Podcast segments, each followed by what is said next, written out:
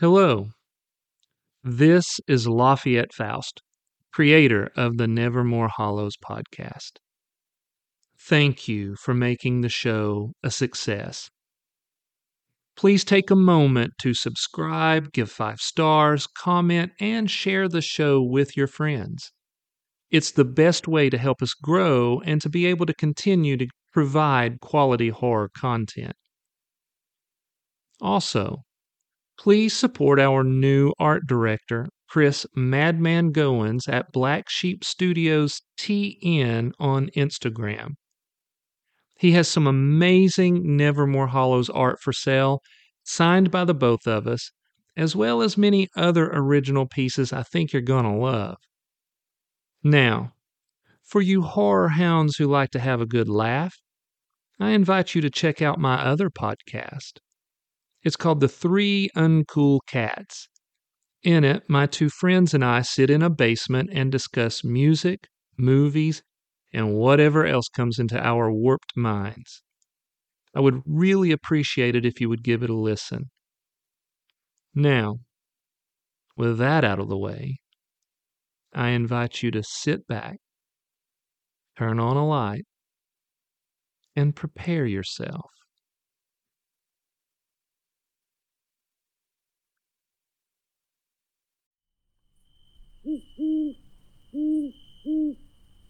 Welcome back to Nevermore Hollows.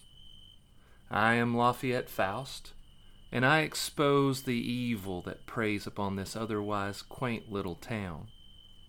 Tonight, we have another story from the memoirs of Tiberius Poe, a paranormal investigator that lives here in town. It is as physically disgusting as it is mentally troubling. It's called Tiberius Poe and the Case of the Devil Fruit. And I invite you to sit back, turn on a light, and prepare yourself. My name is Tiberius Poe. I'm a private detective who specializes in cases where conventional investigative methods cannot be applied. I'm the guy who gets called when the dead rise or when amputated body parts start showing up inside creepy little dolls stashed around town. My secretary, Marlene Bloom, told me that if I didn't start documenting my macabre cases, she would. I trust Marlene with my life, but I don't trust her to write my story. Not because I think she would get the details wrong, but because she sees me as a badass who has it all figured out. The reality is that I'm winging it. I mean, does anyone really know what to do when a client is convinced a shapeshifter is eating the neighborhood pets? I feel that if Marlene were to write about these cases, she'd portray me as a mixture of Sherlock Holmes and Chuck Norris. However, in the cases I work, logic cannot be used, and I can tell you from much experience that a wrist lock does not work against vampires. I do, however, let Marlene name my cases, though her titles stray towards hyperbole. She has named this case Tiberius Poe and the case of the devil fruit.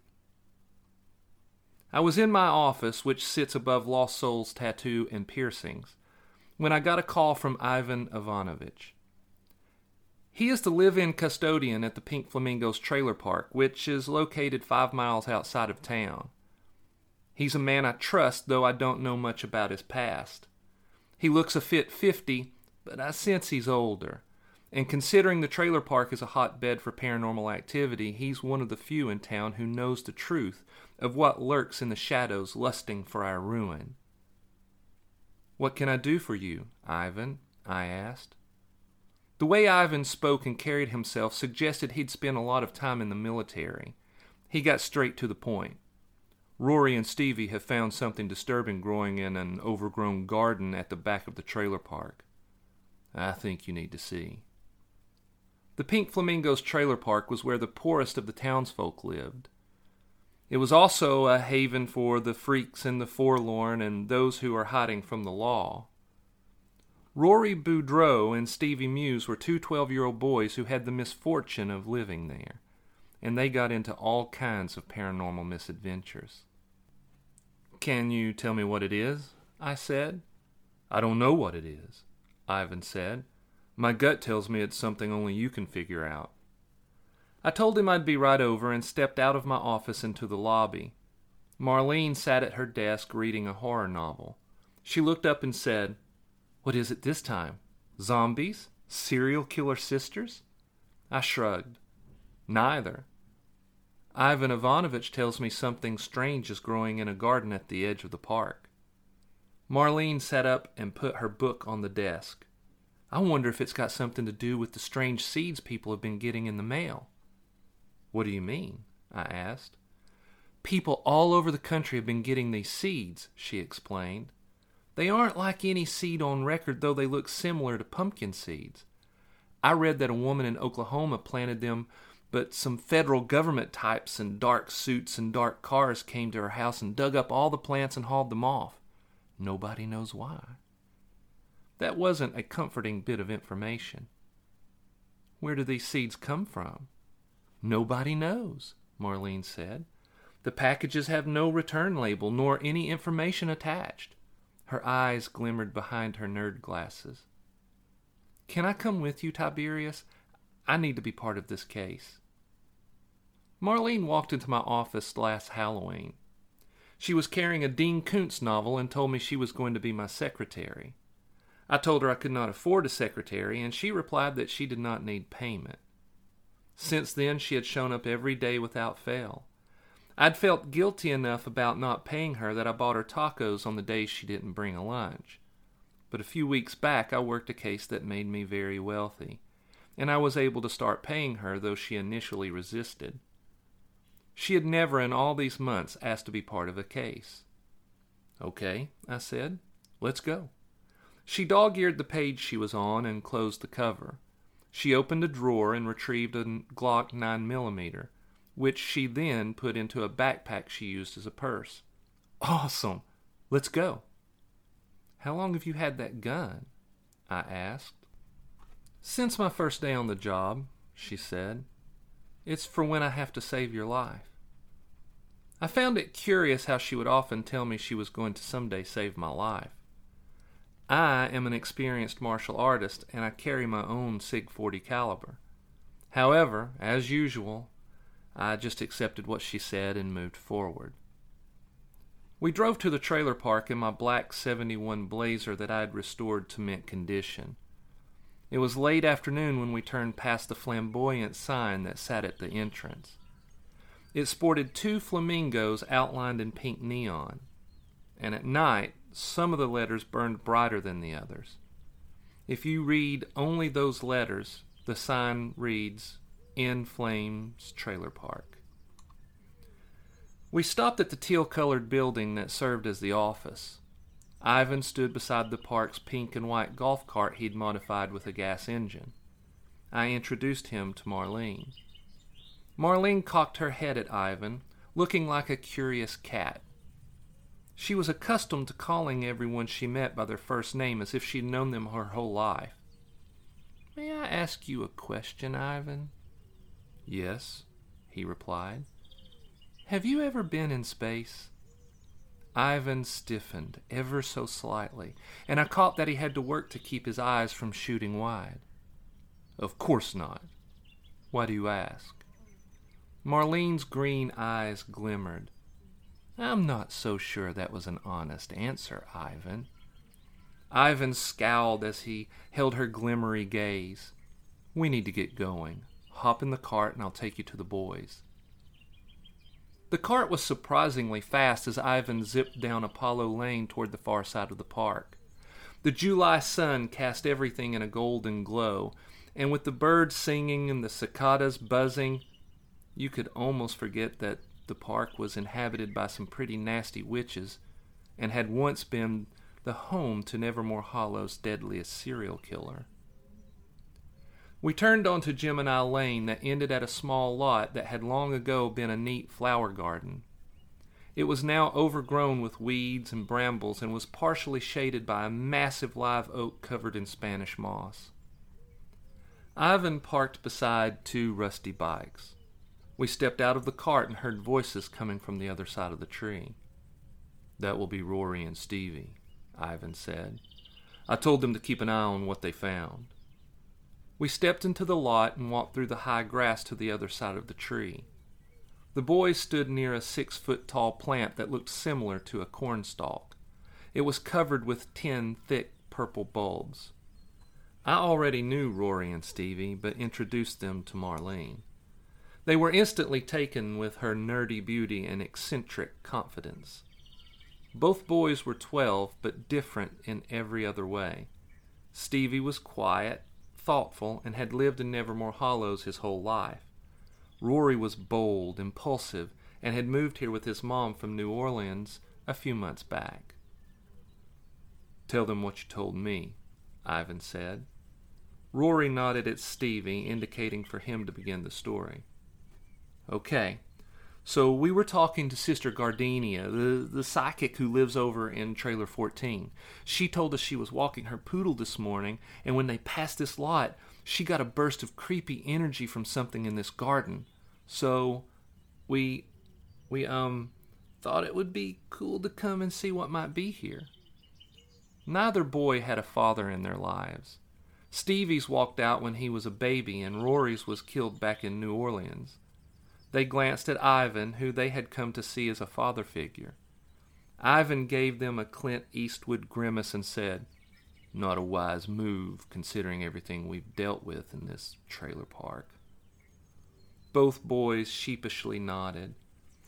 Yeah, but looky here, Rory said in his Cajun patois. When we peeled open that bulb right over there, we done seen some devil fruit. It scared the crap out of us, Mr. Poe, and we ran off and told Mr. Ivan. I looked over at the plant. The bulbs looked like malignant polyps. They showed me, Ivan said. Then I called you. Which bulb did you open? I asked. Rory pointed, and Marlene and I walked over and found the bulb in question. Its bruise colored petals had been peeled back, revealing what appeared to be a human heart. Thick black veins exited the heart and melded into the stalk. The whole mess was covered in a dark gelatinous goo. That's not something you see every day, Marlene said. Poke it and see what happens. I shot Marlene a glance, ready to tell her that that was a bad idea, but it struck me that I was probably going to do that anyway. I found a stick that had once been used to tie up plants. Marlene nodded, spurring me on, and I poked the heart with the tip of the stick. The heart quivered, then gave two quick beats. That'd be gross, Rory said. It's fascinating, said Stevie. I think you should open another one, Marlene said. I handed her the stick, then began working on the bulb directly below the one containing the heart. I peeled back the petals to reveal two slime covered eyeballs. They also had thick veins that melded into the stalk. Yeah, that's nasty, I said. This is delightfully disturbing, Marlene said. A plant growing human organs. I was forming a theory. This isn't supernatural. Someone modified this plant's DNA. Ivan grunted his disapproval. What makes you think that? he said. Altered DNA seems to be the only theory that works, I said. This reminds me of that old story Attack of the Pod People, Marlene said. Yeah, but whatever is happening here is much more sinister, I replied. Okay, Ivan said. Who is doing this and why? I think the only way to find out is to watch, Stevie said. I saw where the boy was going with this line of thought. You're suggesting a stakeout? Stevie's eyes were bright with excitement. Yeah, I mean, it seems to me that whoever planted this will eventually come to take care of it. I looked at the stalk as I considered Stevie's suggestion. The safest and sanest thing to do was to dig up the plant with its strange fruit, burn it, and salt the earth where it bloomed. But the investigator in me knew that we needed to solve this mystery. Okay, I said. The heart and eyes are fully developed. Someone will come to harvest, probably at night under the cover of dark. We might even get lucky tonight, but first, I have a hunch that I want to follow. I say we meet back here at dusk. Ivan assured me that nobody in the park knew that we had found the plant, so I took a few pictures and plucked one of the bruise colored petals. We then parted ways until later. What's this hunch? Marlene said as we exited the park. She was putting the petal in a plastic evidence bag from a stash I keep in the glove box. Ever heard of CRISPR? I asked. Marlene had been lounging in the seat with her feet upon the dash, which kind of annoyed me. When I posed my question, she removed her feet and sat up straight. Yes, I have. CRISPR is an acronym for Clustered Regularly Interspaced Short Palindromic Repeats. It's basically a technology where scientists are splicing DNA. The way I understand it, it's like snipping out a specific gene here and there and replacing them with the DNA from other sources. Exactly, I said. Her green eyes seemed to sparkle with tiny fireflies. So, where are we going? To Alyssa's, I said. I want to get her take on this. It took us 30 minutes to make it to Alyssa Hart's office. She is the coroner for Nevermore Hollows, and I consult with her on a lot of cases. I parked beside her powder blue 66 VW bus and we entered through the back door. We found Alyssa in the autopsy room, which had not changed much since it was built in the 1950s.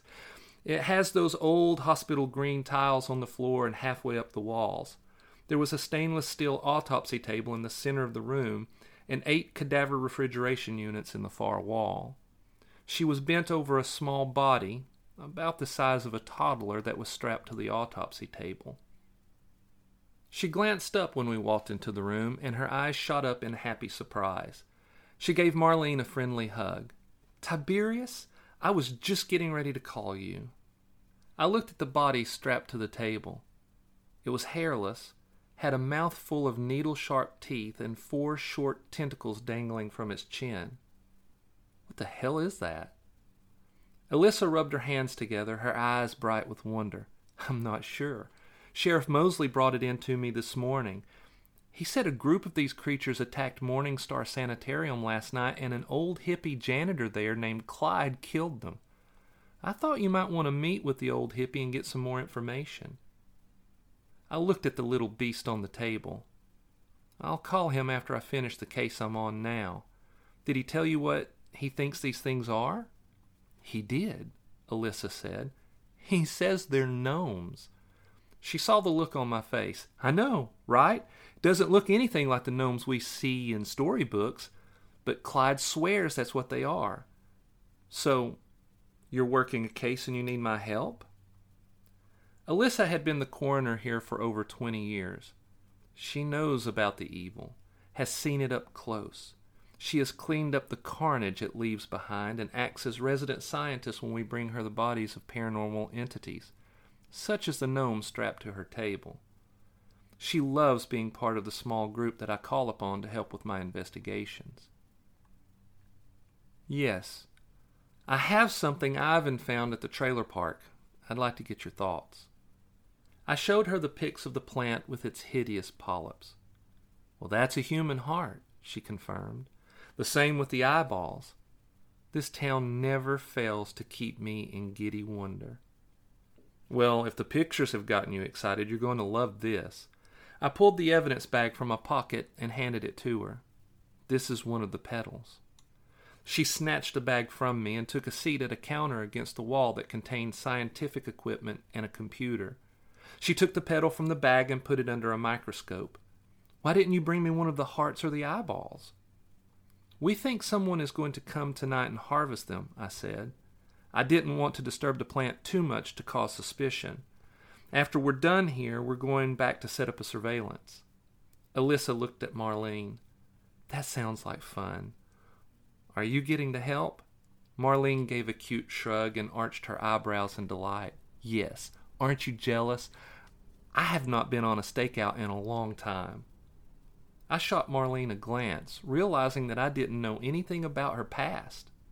Since she showed up at my office, all we talked about were horror books and the cases I was working. You've been on stakeouts before? Of course, Tiberius. Don't you think that if I'm going to take care of you, I'd need to have that experience?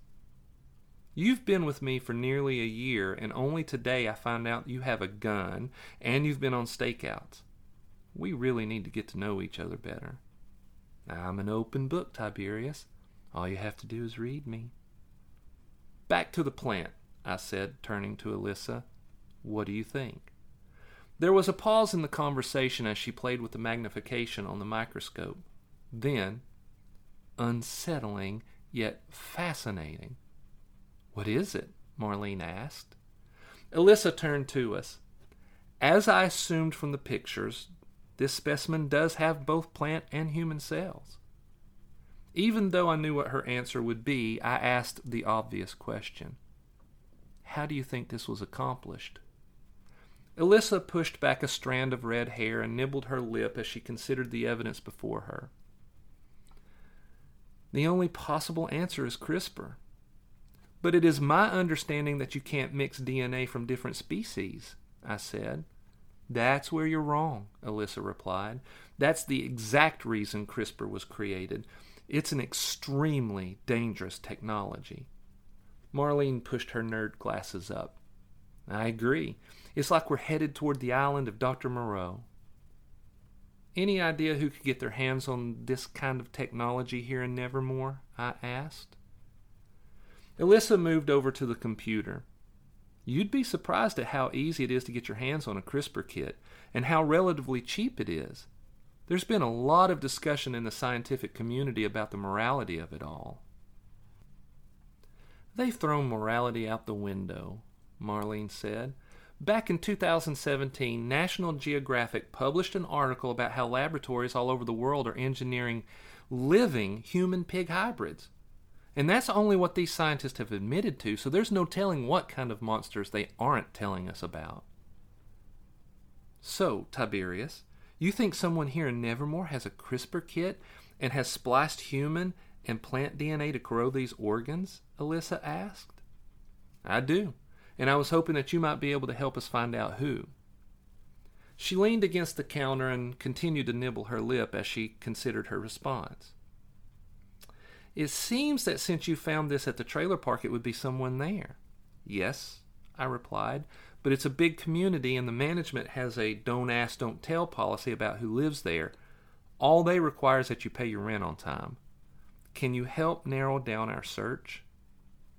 Possibly, she said. It would have to be someone with a medical or scientific background, but I don't see anyone with those skills living in that hellhole. Marlene sat on the counter, her legs dangling above the floor. She was slowly swirling her feet as she listened to the conversation. What if someone with those skills is living in the trailer park because they have been fired from their position for some reason?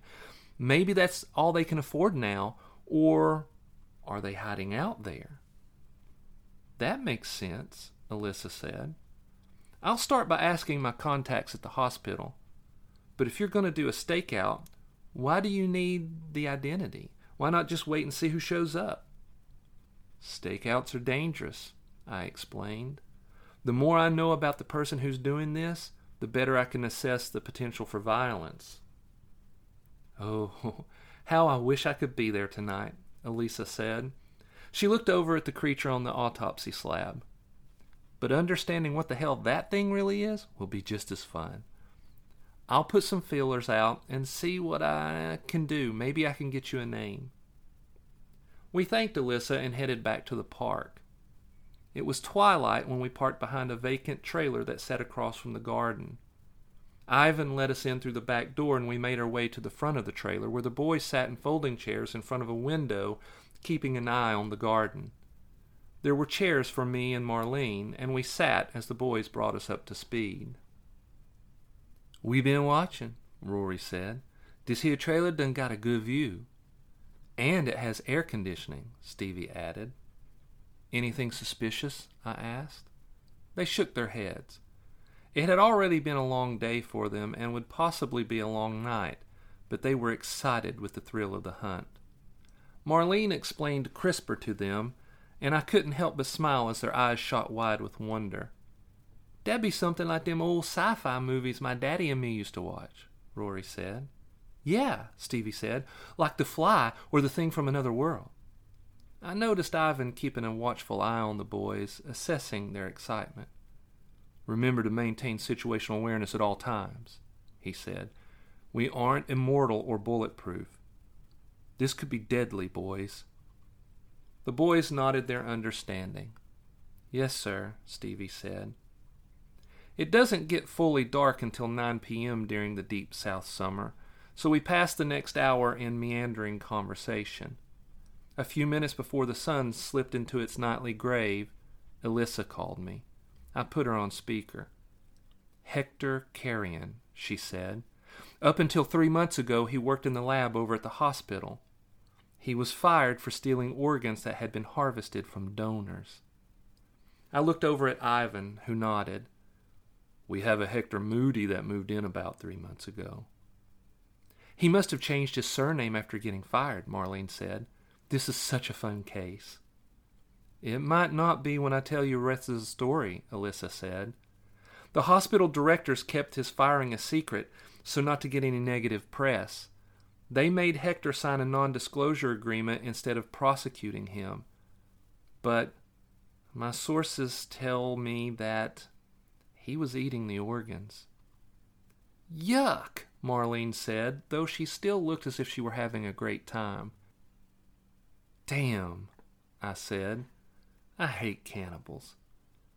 How did he react when they fired him? My sources say he was eerily reserved, Alyssa replied. He said only two things when the directors confronted him. First, that he would abide by the terms of the agreement. And? Marlene asked when Alyssa paused. He said that the organs were tasty. No one said anything for a moment. Finally, I thanked Alyssa and disconnected the call. I looked out the window. A full moon was rising over the tree tops and cast the overgrown garden in an anemic glow. Because of the oak's massive branches and the high weeds, we could not see the hybrid stalk with its human hearts and eyeballs but we did have a perfect view of the garden itself and would be able to see when Hector came to harvest this strange fruit. Not wanting to call attention to ourselves, we didn't turn on the lights. We sat in the dark, making small talk until a few minutes before midnight. Stevie leaned closer to the window. I think I see someone walking this way, he said. He had brought along a pair of old binoculars, and he used them to get a better look. Yeah, there's a guy. He's walking this way. I had my own binoculars and I took a look. Hector Carrion walked down the dark lane toward the garden. There was enough moonlight for me to discern some details. He was short and skeleton thin. He had a shock of rat colored hair and wore a pair of thick framed glasses with round lenses. He wore an old pair of jeans and a t shirt. He also carried a short handled scythe with a gleaming blade. Not what I expected a cannibal to look like, Stevie said. He handed his binoculars to Rory. I could see that Ivan was ready to move. His jaw was clenched and his eyes were fixed in a glare. Remember, boys, he said, just like we planned. When he gets into the garden, we sneak out and split up. Poe and Marlene will follow him into the garden, and we will enter from the far side so he can't escape. We all have flashlights, I said. When you hear me confront him, all lights come on. Shine them right in his eyes so that he can't see and is disoriented. And everyone be careful. Three of us had weapons. Marlene and I had our handguns, and Ivan had retrieved the shotgun he kept in a secret compartment in the golf cart. He done just walked into the garden, Rory said. I can't see him no more. Let's go, I said. Marlene and I split from Ivan and the boys. We hurried across the lane and into the opening of the short trail that led into the garden. As we planned, I gave Ivan and the boys 30 seconds to get into position. Then Marlene and I began quietly making our way into the high grass and thick weeds. The others were moving toward us from the other side in a pincer move. The shadows were deep, but a beam of moonlight bled through the oak branches and spilled onto Hector as he stood beside the plant. He sliced one of the dark polyps from the stalk, then placed the scythe on the ground. He peeled apart the petals to reveal a human heart. He put the heart to his mouth and took a bite. Black blood spilled out over his mouth, and we heard him moan. I leveled my gun at him, switched on my light, and said, Don't move. Hector acted as if he had not heard me. Marlene held him in her sights and switched on her flashlight. Across from us, Ivan and the boys did the same. Hector was now awash in bright light, yet he continued to chew on the heart, which spurted black blood down over his chin and hands. Look at me, Hector, I said. Now. He stopped gnawing on the heart and tilted his head in my direction. Blood smeared his face and dripped from his hands. But it's time to eat, he said. I was disgusted by Hector's statement. Drop the heart and put your hands up, I said. He hesitated, then looked over his shoulder at Ivan and the boys. Finally, he frowned and dropped the heart and put his hands in the air. I holstered my gun and walked toward him, kicking the scythe out of reach. I checked him for weapons, grimacing as I touched him. The whole time I did this, he stared blankly at the boys. I turned him to face me, and he said, The youngest ones taste the best. I fought back the urge to put a bullet in his brain. How did you do this? And why? He shrugged. I have a genius IQ, he said. But I got too greedy at the hospital. I got caught taking my little feasts.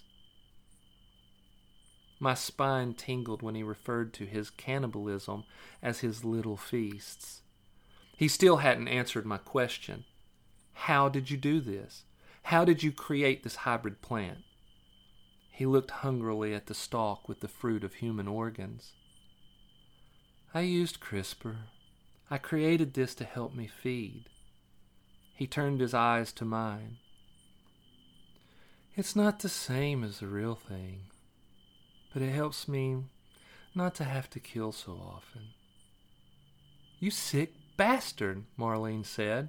Her eyes did not waver, nor did her hands shake as she held her aim. How many have you killed? Ivan asked. We were all surprised when Hector said, Thirty seven. I heard someone approaching and saw that it was Sheriff Mosley. I had texted him when we left the trailer. He strode into the tiny clearing and took in the scene. He shook his head. Hit me.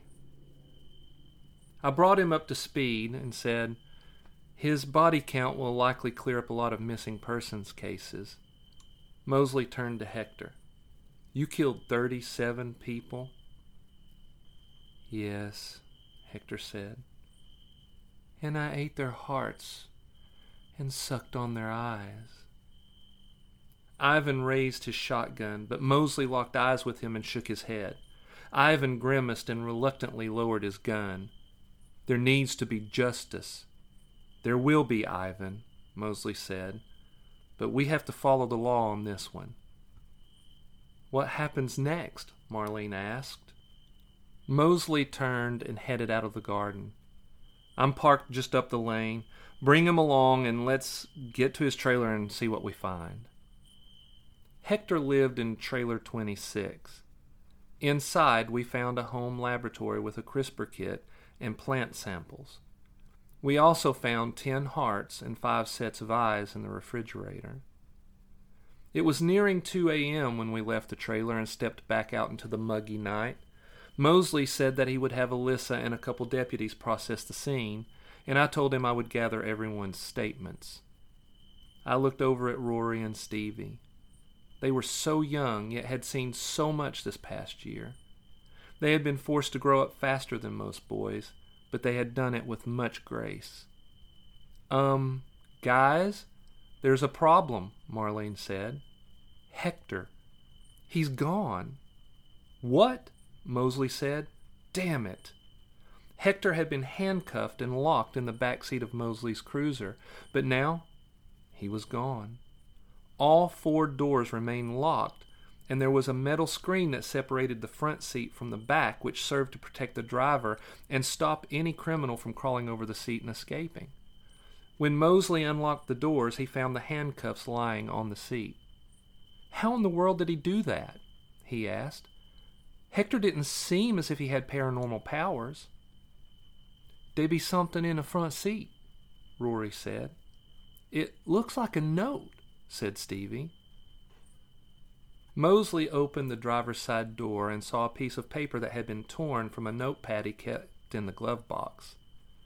It was folded in half, and someone had written, To the boys, on the side that was facing up. He unfolded the paper and saw that Hector had scrawled a short message to Rory and Stevie. What does it say? I asked. Mosley looked at me, then to the boys. It says, I'll taste you later. We stood in silence, sweating in the sticky southern night, yet cold as frozen tundra on the inside. The boys showed no fear, though they did take a look over their shoulders. That will never happen as long as I exist, Ivan said.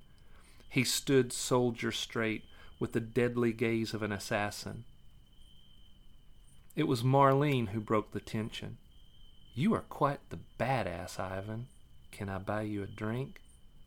Ivan scowled. Mosley grinned. The boys and I smiled. It has been said that the world is the devil's domain, and that he fights with horns and claws to rid it of the goodness that he so passionately hates. I believe it's true that he is the prince of this dark world, and that Nevermore Hollows is where he holds court. I looked at these people who stood with me against the devil and his army of monsters and wicked men, and I was thankful.